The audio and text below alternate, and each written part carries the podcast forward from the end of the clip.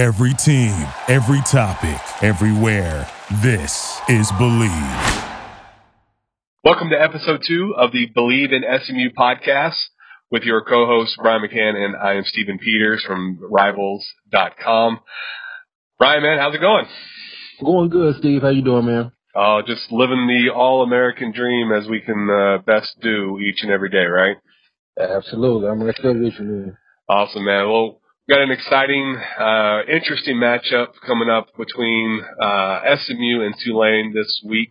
Um, actually, tomorrow, uh, depending on when this airs, actually. Uh, but we've got a ranked S M U team versus a very downtrodden Tulane team um, right now. Uh, similar vibes of last year. S M U is ranked, and this game went to overtime. Uh, that was on the road. This one's at home. Um, S M U fourteen-point favorites uh, as it stands right now, according to whichever betting line that you're into, if you're into that sort of thing. Um, so, but things are things are trending right for S M U. They're getting Bentley back. They're coming off the open week um, and going against a team that's been susceptible. So, Brian, just kind of just walk us through what you're thinking with this game. Um, I'm excited going into it. I definitely think that coming off of the an off week, the bye week, um, I think we have the potential to see a very good version of what this S M U team could be on the field, especially given their opponent in Tulane, who they do put up a decent amount of points, but just defensively they haven't been able to stop anybody. Um, I am kind of wondering to, to see where we're going to go as far as or how we're going to do as far as their passing attack, because that's where they, you know, like to move the ball. That's how they like to score. And as we mentioned last week, that's kind of our weakest point of the team at this point is that secondary. And so definitely anxious to kind of see how that's going to match up and align with them. Uh, hopefully our front seven can get some pressure on that quarterback. They definitely don't run the ball that often, or if they do do it often, they don't do it well. I don't think they've had a hundred-yard rusher yet this season, if I'm not mistaken. And so definitely just, excuse me, definitely just excited. Hopefully, like we said, we can see all that potential realized on this game and kind of catapult us into Houston on a high note. Yeah. Um, you know, Tulane's a, a weird team um, to kind of uh, peg right now. I mean, they, they played outstanding against Oklahoma, and they had them on the ropes, and then they needed a uh, miracle interception to uh, end a drive and, and gut out the win. Uh, and then they played, uh, I think, an F C S school and, you know, did pretty well against them. But it's mm-hmm. just been – five straight losses uh, since, and you know that they've had some injury concerns. Um, they've they've gotten off to slow starts. Uh, according to Gary Smith, who runs the uh, the waiver report on the Tulane side of things for Rivals, so mm-hmm. it's just uh, really just trying to uh, get things going. Um, you know, they obviously they had some. Uh, I think it was Hurricane Ida, uh, whichever one it was that made them have to, uh, vacate New Orleans for a couple of weeks. So they've had some, they've had some weird things going on, um, outside of football that's been affecting it, and then just injuries and slow play. Um, but one thing that, that he mentioned, and you just alluded to, and we've talked about it before already, is the secondary. I think, I think S M U's front seven, uh, is probably one of the best in the, in the conference. Um, again, I'm just basing that off of what they did, holding Navy down to one hundred seventy-seven yards rushing, about half yeah, of what they, they about half of what they normally average. Um, but it's that secondary, man. I just I don't understand. There's talent there. Um, you know, they brought it in, or it's been cultivated, and they have you know a new secondary coach uh, along uh, to go along with Jim Levitt, the new uh, D C. Just. Uh, Something's missing, and that's kind of what I told uh, Gary. It's like I don't know what's what's happening with this with this team in the secondary. It's just it's not trickling back to that that unit, um, and I don't know how much carryover there should be from the front line to the linebackers to the secondary. Maybe this is something you can speak about, but you know, as an overall collective unit, that's the weakest point. I mean, how does that work? Usually, you have maybe one or two units who are playing uh, lights out, and then you have one that you're just you're kind of holding your breath every time that they drop back to pass. Yeah, I think it's just it comes down to communication and just discipline.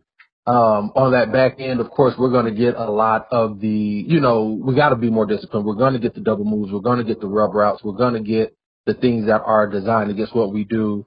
Um, not to say what those front seven guys do is easy by any stretch of the imagination, but they are able to get their hands on their guys a lot sooner. They're able to kind of dictate more of their play as opposed on that secondary. You kind of it's, it's a lot more reactive, right? Mm-hmm. And so I think um, just a lot of it comes on just that communication, just that being being disciplined. Of course, you know, like you said, you've got those first two units or front two units that are playing very well. And maybe they are communicating, but you look at, unless you're dropping a, a D lineman or something, you're really only communicating with those linebackers when you're in those zone coverages and things of that nature. Outside of that, you know, the secondary is kind of back there doing their own thing. Mm-hmm. And so, um, you know, hoping it's just a matter of their, their, of course, they got a new system this season. So hopefully they're just kind of working on getting everything together and getting smooth and becoming an actual unit, instead of guys kind of going out there and playing as individuals out there. Right. No, that makes sense. Um, you know, that you say that they, they don't really communicate with the, the front. You know, the linebackers maybe on, on zones just so everybody knows where they're supposed to be and everything like that, but it's usually just mm-hmm. that unit that's talking to itself. What mm-hmm. what credence is there to if they if the front seven's getting pressure, it makes the secondary better? I mean, we've you know, you, you look at the pro level and, you know, Dan uh, Quinn comes into Dallas and he starts, you know, revitalizing that, that front seven to where it's getting pressure regularly and, and you know, have Diggs being a, you know, all pro playmaker. Um, you know, how much does that, does that play in part with it? Like, is that the front seven's doing their job? Does that make the secondary, or the secondary's life easier? Or is it the secondary needs to be able to hold its own regardless of what's going on up front? It's twofold, right? So uh, the secondary does need to be able to hold their own. However, I don't care. You you mentioned, you know, Trayvon Diggs. I don't care if he's back there. He can't cover for five seconds, you know. And so the more pressure you get on that quarterback, it makes that secondary life a lot easier. And not only as far as um, reading routes, but also just reading that quarterback. If he's got to get the ball out, if you know, oh, you know, we're bringing a lot of heat this time. We're bringing more than they can block. That ball's going to be out quick. So it changes up what you're reading and what the what the options are for a receiver on his routes he's got to run, right? Mm-hmm. And so it's definitely one of those things where they do work in tandem. However, the secondary does still need to be able to hold their own um, within reason. Yeah, no, I mean, I one hundred percent agree. I just want to get a, you know, former D B's perspective on that. You know, obviously the game's changed throughout the years, even in the short, you know, Uh, time that you've been away, uh, or since you've been away, you know, it's changed and it continues to evolve. So, uh, it always benefits the, the offense usually and how it changes. So I just kind of get a, uh, an understanding of, you know, how that works usually, because you hear it on T V all the time. The defense is getting pressure up front, you know, the secondary is, uh, you know, it, they're, they're able to make plays, uh, much more frequently. So I'm just curious. Yeah, yeah. When um, you get those, you get those dogs coming to the quarterback. You know, he's just throwing that ball out there. He's trying to get it out of it. Yeah, absolutely. And so it's it's easier for those linebackers in that secondary to just kind of sit back, especially if you're getting the tips and overthrows. That's, you know, what you pray for on that back end. Certainly. And so um, it, it's definitely one of those things where the the front seven is definitely doing their part. They're keeping pressure on those quarterbacks. They're getting home a lot. Um, it's just a matter of, like I said, just staying disciplined. And hopefully, like we said, with this bye week that S M U had, that secondary is able to communicate, you know, a little more and just get familiar with each other. That, that's another thing. It's not just the system or just the plays that are called. You know, those players also have to be familiar with each other. You know, if I'm playing corner, I got to know if I have a safety who likes to gamble a little more, he's going to be more aggressive on those in-breaking routes. Or does he like to stay more over the top? And I can play more aggressive on those in-breaking routes. We're playing the same coverage, but I just got to know who's back there, you know, playing the coverage with me. And so I think it's those guys, you know, getting the fire a little bit more. They they go through those times and they, they are forced to communicate more. I think it'll it'll gradually continue to get better over time. No, that's some good points. But luckily, you know, for S M U, yeah, Tulane has put up some, some yards and some points this year. Um But to Guri's points in our conversations back and forth, he said that the, uh, the wide receivers struggle to get uh, past press coverage and uh, have dropped too many passes. So that's going to, I think, work in S M U's favor. I think, um, you know, the, that front seven is going to be able to get pressure on, on Tulane. Mm-hmm. I think you're going to see a lot more uh, press coverage out of S M U as opposed to being in that soft man, soft zone coverage that they've been kind of rolling with. Um, the and only, that might be the way to go. That might be the way to go, given the, the talent that we have. You know, Line yeah. those guys up. It's you and him. We don't got to worry about coverages. We don't got to worry about reading routes. It's you and him. Beat them. You know, yeah. go win. Yeah, absolutely. I just if that's how they they're getting beat on the outside, uh, I'm okay with that because they're they're they're they're they're up in their face, and the guy just made a great move off the line and got past your coverage. That happens. But if it's yeah. soft coverage and there's a broken there's a there's a breakdown and who's supposed to be over the top or not getting there or didn't run deep enough on their on their zone protect on coverage, you know, that's what I have an issue with. Is just um, those small nuances of, of playing in D B. It, that's where it'll you know grab my gears the most. Um, you know, that one-on-one stuff, that, just, that happens. You know, you, you get the best of him, he gets the best of you. The only other yeah. concern I have, though, and it, it happened against Navy, um, and it could happen again this this uh, timeout, is, uh, according to Geary, is that the Chip Long, their offensive coordinator, he likes to be clever in his playmaking or play-calling uh, sets and then uh, loves to throw to his tight ends. Um, we've seen that out of S M U. Um You know, they like to go to Grant. They like to go to the, uh, I can't remember his name off the top of my head. I should probably look at the roster. Uh, but he likes to, uh, they like to do the same thing. It's go over the top over those linebackers, kind of bait them in, uh, draw them up, and then uh, go over the top. And like we said, um, Navy did it. They got one out of it, and it, it can hurt. Um, but hopefully S M U's prepared for that. Yeah, I'm hoping so. As we, you know, said, that, that linebacking group is, is pretty good, and they are athletic. And so, once again, it just comes down to being disciplined. As long as, you know, their eyes are good and they stick to what their assignments are supposed to be, you know, can expect to maybe see them sneak one or two back there, but kind of as it did in Navy, it'll serve more as a wake-up call as opposed to a game-changing type of thing. And, uh, you know, we can go and be successful from there. Absolutely. So with all that being said about this this game. Um, like I said, l- last year's was weird. Uh, S M U was on the road. They were ranked, feeling good about themselves, and it went into overtime. Um, so I'm just curious. Uh, hopefully it doesn't happen that same kind of way where we're playing down to an opponent. We can actually um, play a full, you know, sixty minutes. You know, something we talked about last uh, last episode as well. Just not playing the full sixty minutes. And if they can get out of their way long enough, they shouldn't have an issue with Tulane. Um, but if, you know, Tulane gets up early, they, they, they're healthy and they play the same way against, they, they did against Oklahoma, then we could be in the dogfight again. Right. And I'm hoping, um, that's just where we have, you know, been complimenting this coaching staff. I think they're going to do a good job of getting these guys ready to come out and, and do what we need to do. I think we can come out here. If we jump on them early, it should be an easy game and we'll be able to, you know, fine tune these things headed into to next week. Right. So, with that being said, what what are you what are you expecting out of this game? What what you got a prediction? You just general vibe. What are you feeling about it? My thoughts are we're going to come out and, and jump on them early, offensively, defensively. Like we said, we're kind of feeling it out. I'm not really sure what to expect there, but offensively, I do feel like we're going to come out. We're going to strike fast. We're going to strike early, and hopefully try to get some type of points up there on the board. Um, and defense can come out and get a few stops so that we can kind of create that separation early and then um, take control of the game.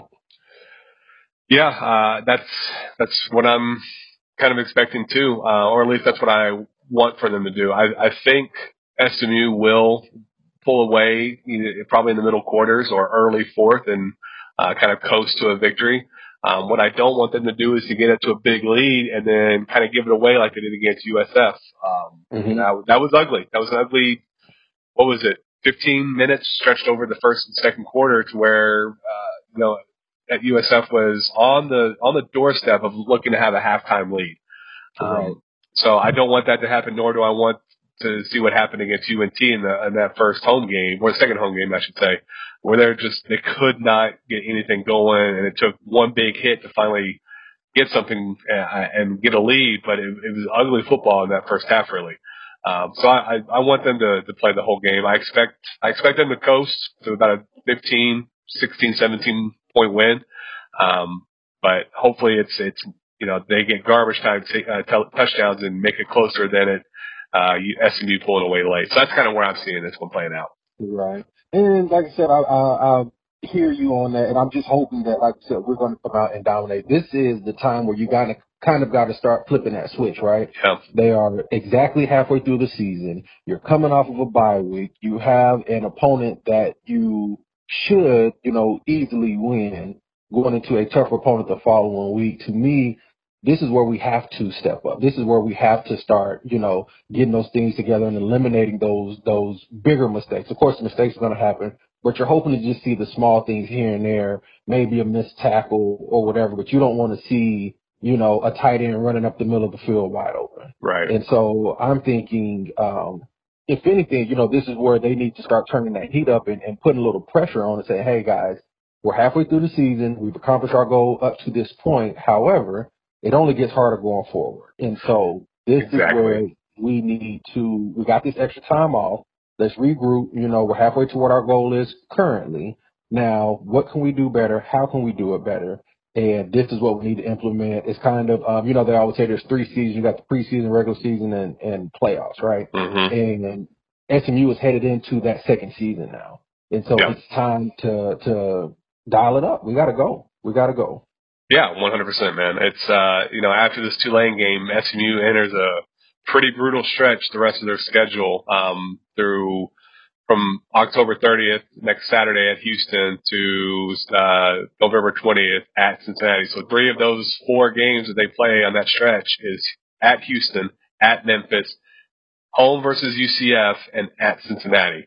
That's going to be a brutal stretch. They have to, you know, start playing, start getting into that mentality of uh, playing their best ball heading into the, as you know, a lot of teams would do playoffs, but you know, they're not going to get to the, you know, there's no playoffs except for the the four. But you know what I mean, though, right? It's, absolutely. Get into it's, the end. It's time to create that identity. Yeah. You know, we we we talk about we've seen a different version of this team almost every week. Yep. And so now it's time to create that identity.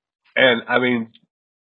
Just from a narrative perspective, I want so desperately to see a ranked S M U, undefeated S M U team going against a ranked, undefeated, number two, maybe number one Cincinnati squad.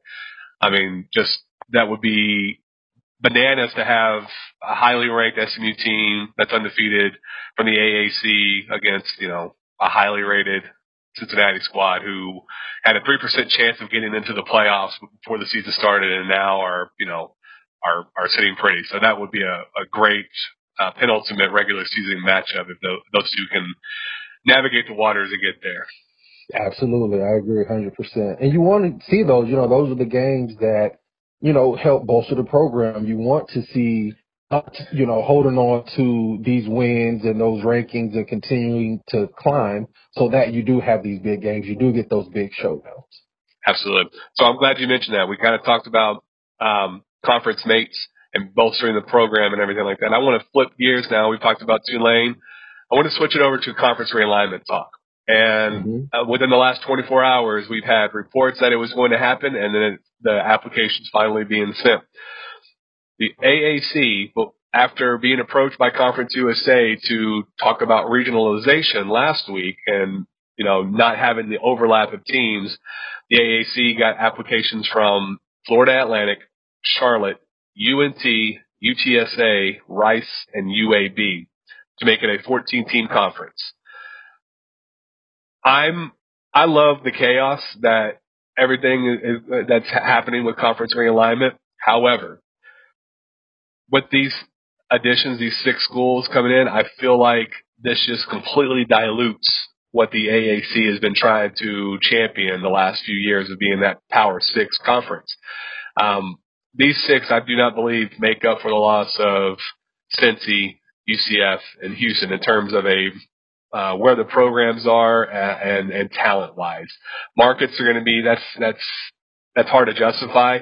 Uh, money's going to be the, the big driving factor, but I don't I don't think for S M U's sake, if we're going to be looking at it from a uh, S M U color lens, I don't think this does well for the Mustangs. It just creates more competition within the state of Texas now um, between U N T and S M U in the D F W area. Then you've got U T S A, which is going to have the, the Central Texas, and now Rice, you know, taking up the spot for the Houston area. What are your thoughts?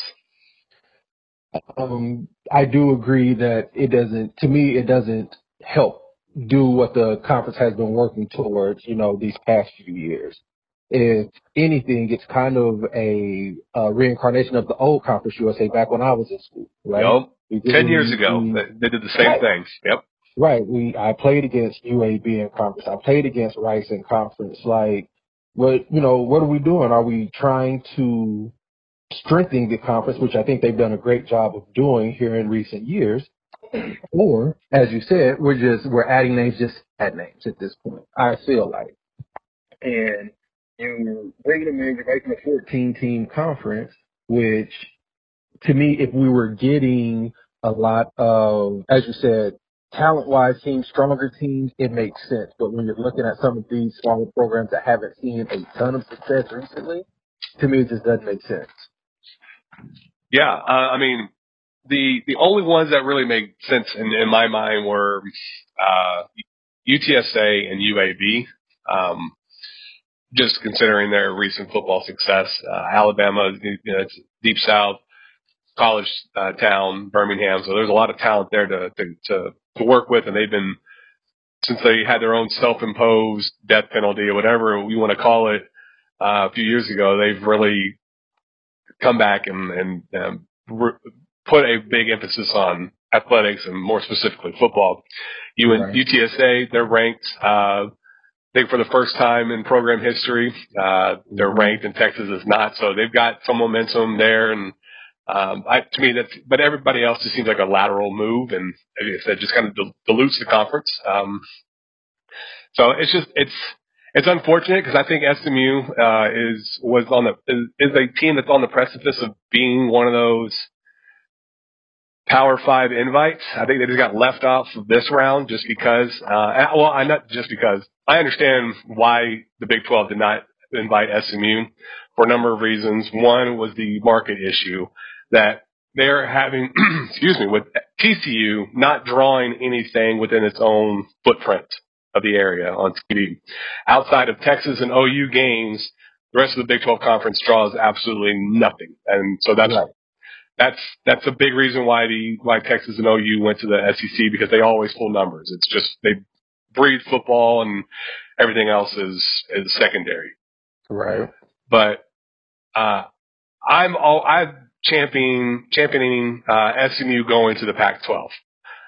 Geographically, it makes absolutely no sense. I get that. But we're we're past that now. Where we had, I think at one point we had some schools in in the Mountain Time Zone playing schools in the Eastern Time Zone or something like that. Isn't right. Boise playing against some some schools in the Eastern Time Zone pretty regularly? And Gonzaga yep, yep. was considered uh, to be a, a draw for the Big twelve or, or the a- AAC or something like that in basketball. It's just we're past regionalization and geography at um, at this point. My feeling was, you know, you had you had Sonny Dykes, who knows the, the West Coast already, having coached at Cal. Um, all the transplants from California coming into the, the D F W area, they'll be able to watch their team um, play against, you know, uh, S M U when they're at home, kind of get those warm, fuzzy feelings, whatever, about mm-hmm. you know, seeing their former school, whatever, that they went to and now living in the D F W more regularly. Right. You also get, you also tap into the top five market, uh, T V-wise, if you're the Pac twelve. You already have Los Angeles. You already have Seattle, San Francisco. Why not bring in Dallas? Uh, right. And then you, you open that recruiting floodgate as well. You know, the S E C did it when they got A and M. Why not the Pac twelve do it with, uh, with, with the, with S M U?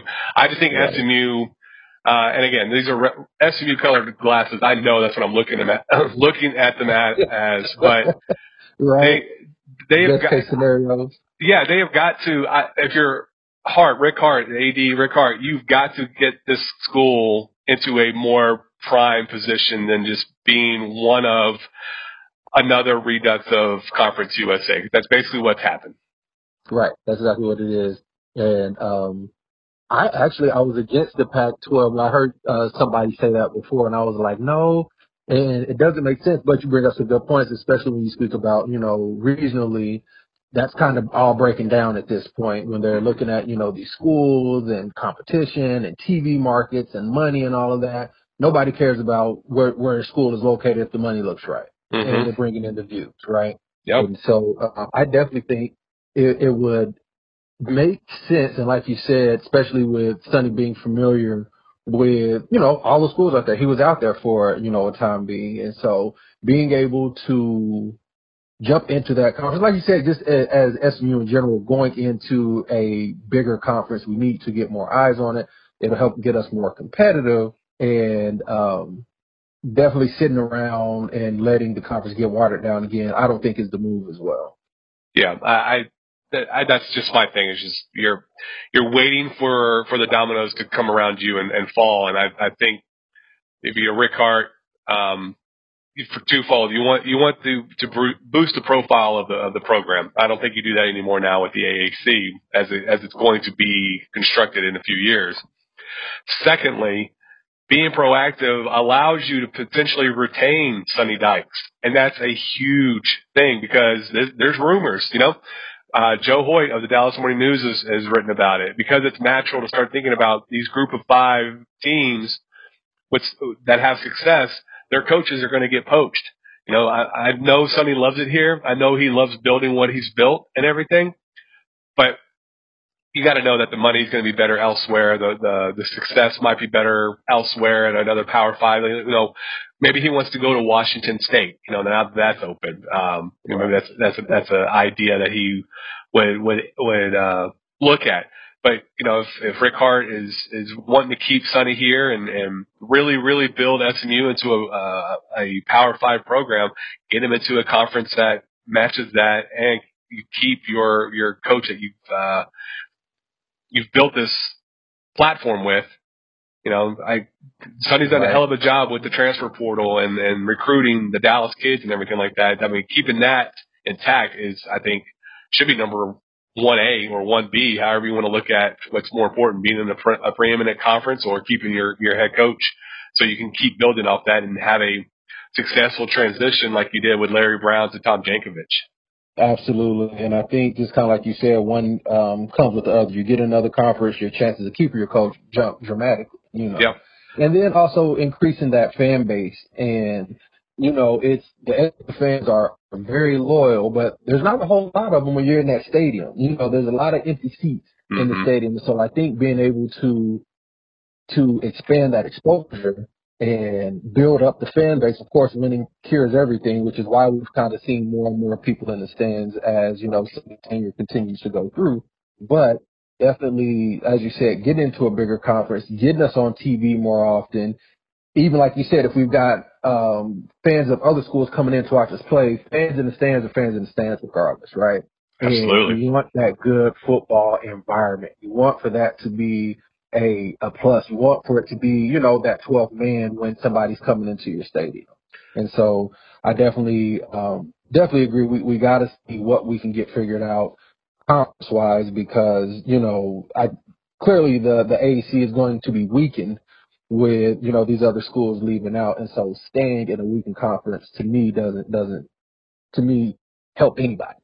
I, yeah, I couldn't say it any better. I mean, just, from a nuts and bolts perspective, talking about fans, would you rather, as a casual fan, uh, if you're in the North Dallas area, Highland Park area, would you rather go see F A U take on S M U, or would you rather see U S C take on S M U if you're just casually wanting to go to a football game? I mean, there's, that's a no-brainer, exactly. Nobody cares about the Florida Atlantic Owls or, you know, what uh, last chance U quarterback has transferred over there. I mean, that's a nobody cares at that point. But U S C comes right. in, U C L A with Chip Kelly. I mean, he, they come in or whatever in a couple of years. Yeah. I, I just that just reinvigorates everything. Uh, you know, the interest, as you said, just the fans coming in and, and you know p- buying those tickets, uh, selling out Ford, and uh, it just it creates a gigantic snowball effect. And really, I think uh, with with staying with the A A C, you're basically just pushing the rock up the hill just so it can fall back down. And you have to do it again. Absolutely, you got to start all over. Yep. Especially as you mentioned, if somebody comes and poaches our coach.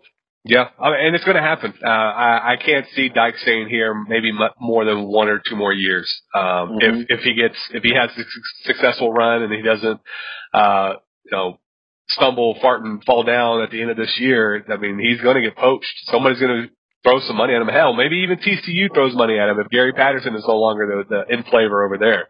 You know, right. um, that would be a huge kick in the nuts for S M U fans, but you know there's there's going to be opportunities, and um, I, it's I, I want to see Dykes stay. He's a nice guy. He's he's definitely recruited well, and the kids just play their hearts out for him. Same thing with Jim Levitt. He's probably going to get a job, um, so you're going to have to fill that hole potentially. So Uh, right. It's it's it staying in place is not is is basically a backwards move. Is, is kind of what I'm getting at. Absolutely. All right. So switching gears, a final little talking point that we wanted to talk to you guys about, and thank you for tuning in to the S M U uh, Believe in S M U podcast. Again, Brian McCann, I'm Stephen Peters. Talk about portal talk. Uh, now, Brian, you weren't fortunate enough to be around uh, at S M U when the portal was, uh, became about. And, I mean, transferring was a thing, don't get me wrong, but you had to do the whole year and you didn't have the power as a player that you, that kids do now. Um, and there's been a lot of throwing out there, and this is uh, big market radio talk, but it's the Rattler idea to S M U. And I just – there's no way on God's green earth that that is going to happen is kind of what I'm believing, um, what I'm kind of hearing as well. Uh, one, Rattler hasn't thrived in Riley's O U offense. He's not going to be able to thrive in Riley's S M U offense. S M U offense. They're right. The exact same thing. Um, now, talent is going to be different against who he's going against on a weekly basis. I get that. But he just hasn't shown that he can take the reins and lead his teammates. That's another thing. He doesn't have the leadership ability. And there's yeah. no way in, there's no way in heck a five-star, predetermined Heisman uh, Trophy candidate would come into S M U to sit behind a guy he started over. Because Not at all. Because if he's coming in, he's wanting to start, he's probably been told he's going to start, that means – Mordecai is leaving, and or Stone is leaving, and you got to keep yep, those guys happy. So yep, yep, yep. that's that's been my my uh, my take on that. I'm interested to hear your take on the idea that's been thrown out about Rattler coming to S M U. Again, I don't think it's happening. I don't think As, it holds any water. I don't think I, it holds any water. It wouldn't even make sense. But yeah, you have too many quarterbacks in the room. That, and then what we just got through talking about, like he's not going to be in a, a a big conference. If he transfers, in my opinion, he's going to another big school. He's going to do the the Jalen Hurts, right? He's yeah. not leaving. He's not leaving O U to to come down to Dallas and play at S M U. It's just not happening. Not with his notoriety. Not with, like you said, a system that he already hasn't done too well in. And um, yeah, I just it, it, that doesn't even. I hadn't heard that until you had said something to me about it, but even if I had, it wouldn't have been known. Yeah, there's, there's I mean, no reason to get excited about it. There's no reason to think that that's even a possibility. I honestly think we're headed to Rattler being the Martell Tate type of player, or the D'Eriq King, where they're just at five different schools in two years, just because right. they're they're not happy with the way the the, the window was Windexed the night before or something like that. It's just he seems. I mean, Rattler Rattler seems like kind of a prima donna uh, as a quarterback, and I, I don't want that. I I I want my quarterback to be happy where he is. I want. I, I definitely don't like. I, I nothing. And let's preface this: he hasn't said he's going anywhere, but just because a an eighteen year old true freshman has now started and played well in six quarters, uh, the, the writing's on the wall for, for Rattler and O U. Um, Absolutely. But I, I don't, and as we've already seen it with another, a couple other players already in college football, you know, already announcing that they're going to transfer in the middle of the season. Man, just take your lumps, pra- go to practice, shut up, and then announce after the season. Don't be a distraction to your teammates. Don't be a distraction exactly. for the program.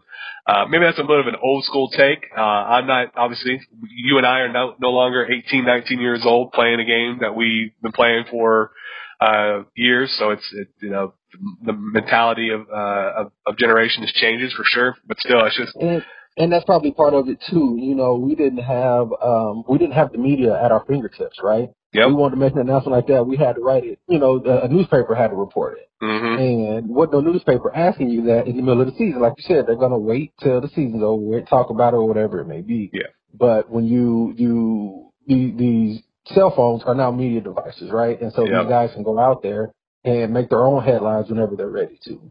And so I get it.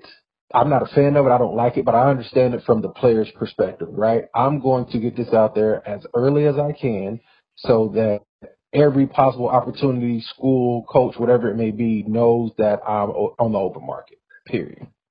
Yeah, no, that's a great point. I mean, the, the power, as we mentioned at the beginning of the podcast, is kind of shifted. Well, not kind of. It is drastically shifted over to the players. And that, you know, good for them. I'm glad they have name, image, and likeness, and they're able to make money off of that and right. have the power to transfer and play immediately without, um, you know, repercussions of missing a year and stuff like that. It's, I think it's good. Um, in that regard, I just, some of them, I, I don't like the way they go about it. Um, that's just, you know, I, again, that's the old school mentality. I, you know, I'm only thirty-six, but I still have some, some old soul ideas that just, you know, I, I don't, don't disrupt things just for your own benefit. Don't be just, a distraction. Right. Yeah. Don't but, be a distraction.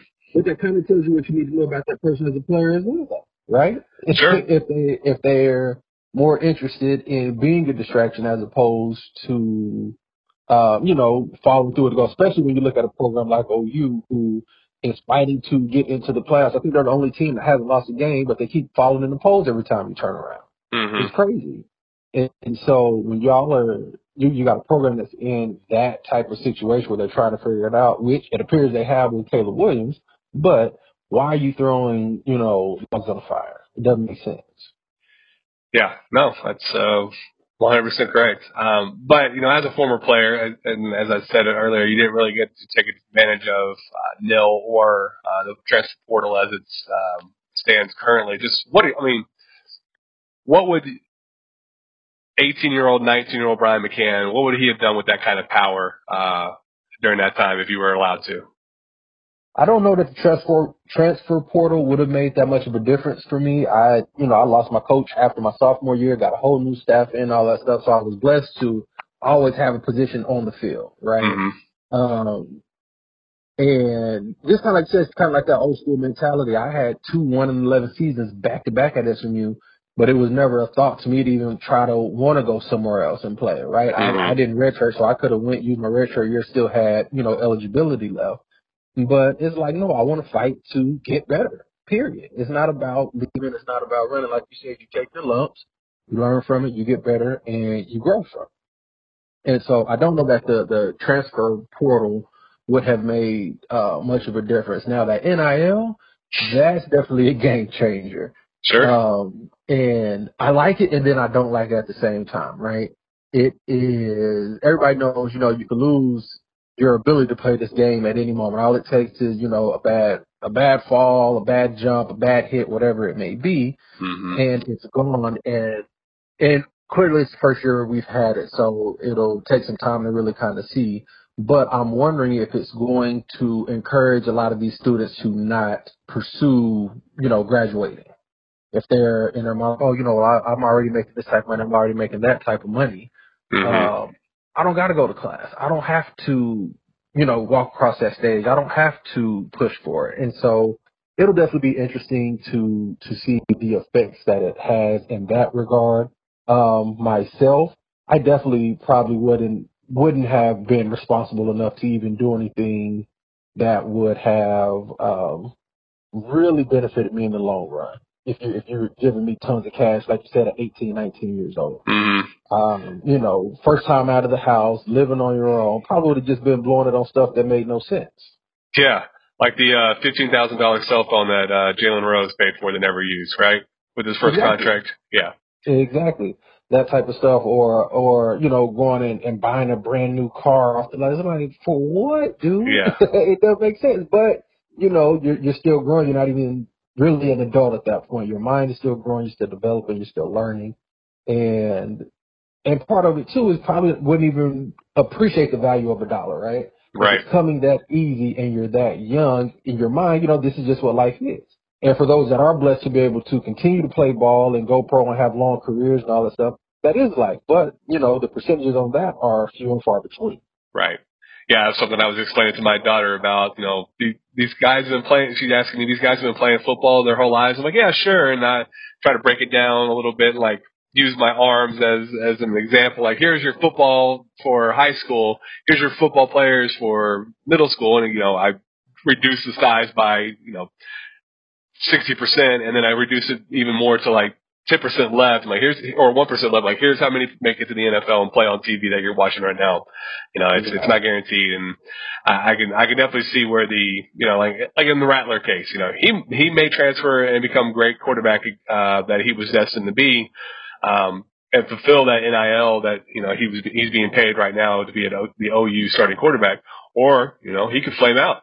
You know, he could mm-hmm. be Martell Tate, where we, we, we think we have the next Peyton Manning on our hands, and then lo and behold, he's Ryan Leaf before he even gets out of college. You know? right, right, right. So, and that's the thing that would be interesting to watch with him. You brought it up earlier, just that leadership quality, right? And leadership and decision-making. You see a lot of uh, throws when he was throwing interceptions. He's just kind of trying to force the ball in or making bad decisions. And so I definitely think um, if he decides to transfer out, I think we'll learn the most about him once he makes it to his next destination. Yeah. I, yeah, I one hundred percent agree. And he, he'll be an interesting case study because he's, he's one of, he, likely one of one to, to do what he's having done, which is be an N I L starting quarterback, get benched, and then have to transfer out. You know, it'll be fun to watch. Um, you know, with regards to N I L and, and the transfer portal overall, I, I've had these ideas that we're going to be, I think, entering after we get conference realignment settled this time around. I think we're going to be entering a, a, a situation where we're finally going to have the, I mean, it's been the way that way for a while, but the F B S, especially the Power uh, Power Five conferences, are going to be a legit, um, what's the word I'm looking for, um, minor leagues for the N F L. You know, we've tried the X F L, we've tried the A F L. Um, It, it, it hasn't worked or sustained, but, you know, N C double A football is sustainable uh, because there's so much passion and pageantry and history behind it. I think we will yeah. see the, the Power Five become the minor leagues with, with regards to transfer portals and the N I L, where players or, or just the S E C, either or way. just yeah, or the S E C. They'll gobble up all the all the good teams. It'll just yeah, it'll just be the S E C, and everybody else will be F B S. That'll, um, that'll be it. Yeah, but my idea is that, you know, you're going to see, if, you know, for S M U's sake, you know, they're, if they stay in the A A C, they're going to be that team where somebody is, da- is now sent to the minors, basically, you know, a kind of a baseball uh, you know, illusion, or or or to the G League or whatever it's called now, um, to where they're being sent down, and but they can be then poached by another team if necessary after a year or so to yep. you know, fill a spot. Um, and that's kind of how I see the tiers breaking down. You're going to have F B S, and you're going to have Power Five uh, minor league system, to where you they, they those players are getting some sort of payment because of N I L, while the rest are, are trying to work up to that tier, or uh, you know, someone has fallen from good graces in the F, uh, in that group of five, or the Power Five, goes down to the to the minors, uh, like an S M U, just to, you know, uh, reboost their stock. It's I, that's kind of how I see it going out uh, in the long run. I, I could be way off, but it just seems like where where we're trending. Yeah, absolutely. Like you said, there isn't a a true um, developmental league for football, and so where these guys, like you said, can go and get paid. And so I definitely think you're not too far off. It'll, it'll, you know, take a few years till it fully develops and get there, but I definitely think that's the path that is headed down for sure. Yeah. Well, all right, man. Um, any last thoughts before we wrap up episode two of the S- of Believe in S M U podcast? Um, not sports wise, um, just with the podcast, guys. We appreciate you listening. Please share it. Uh, give us any feedback. If you guys have any questions, we are definitely um, tweeting out these links or posting them on our social media. So if you come across them, if you have questions, definitely shoot us any questions you guys may have, and we will, you know, answer a few of them or respond to them on our future episodes. Yeah, absolutely. Um, that's a great point. You know, we'll, we'll try to be as as, uh, as open and communicative as, as you guys are to us, and uh, make sure that, um, you know, you subscribe and, and listen to what we're giving you. I mean, Brian's got some great insight, being a former S M U player and uh, also a fan on um, in his in his, in his life now, and you know, me on the inside as a reporter. It's, uh, I think, give you a good one two punch um, that you aren't getting anywhere else. Uh, Brian, I mean, I guess we'll we'll, we'll catch catch up on Friday after S M U's, uh, I guess, big win over win. Tulane. Is that right? Yep, after their blowout win over Tulane. All right, man. Hey, it was good connecting Friday with you, and um, you know, stick around uh, later in this week, and we'll have episode three after the S M U Tulane game. Appreciate it, guys. Thank you for listening to Believe. You can show support to your host by subscribing to the show and giving us a five-star rating on your preferred platform. Check us out at Believe dot com and search for B L E A V on YouTube.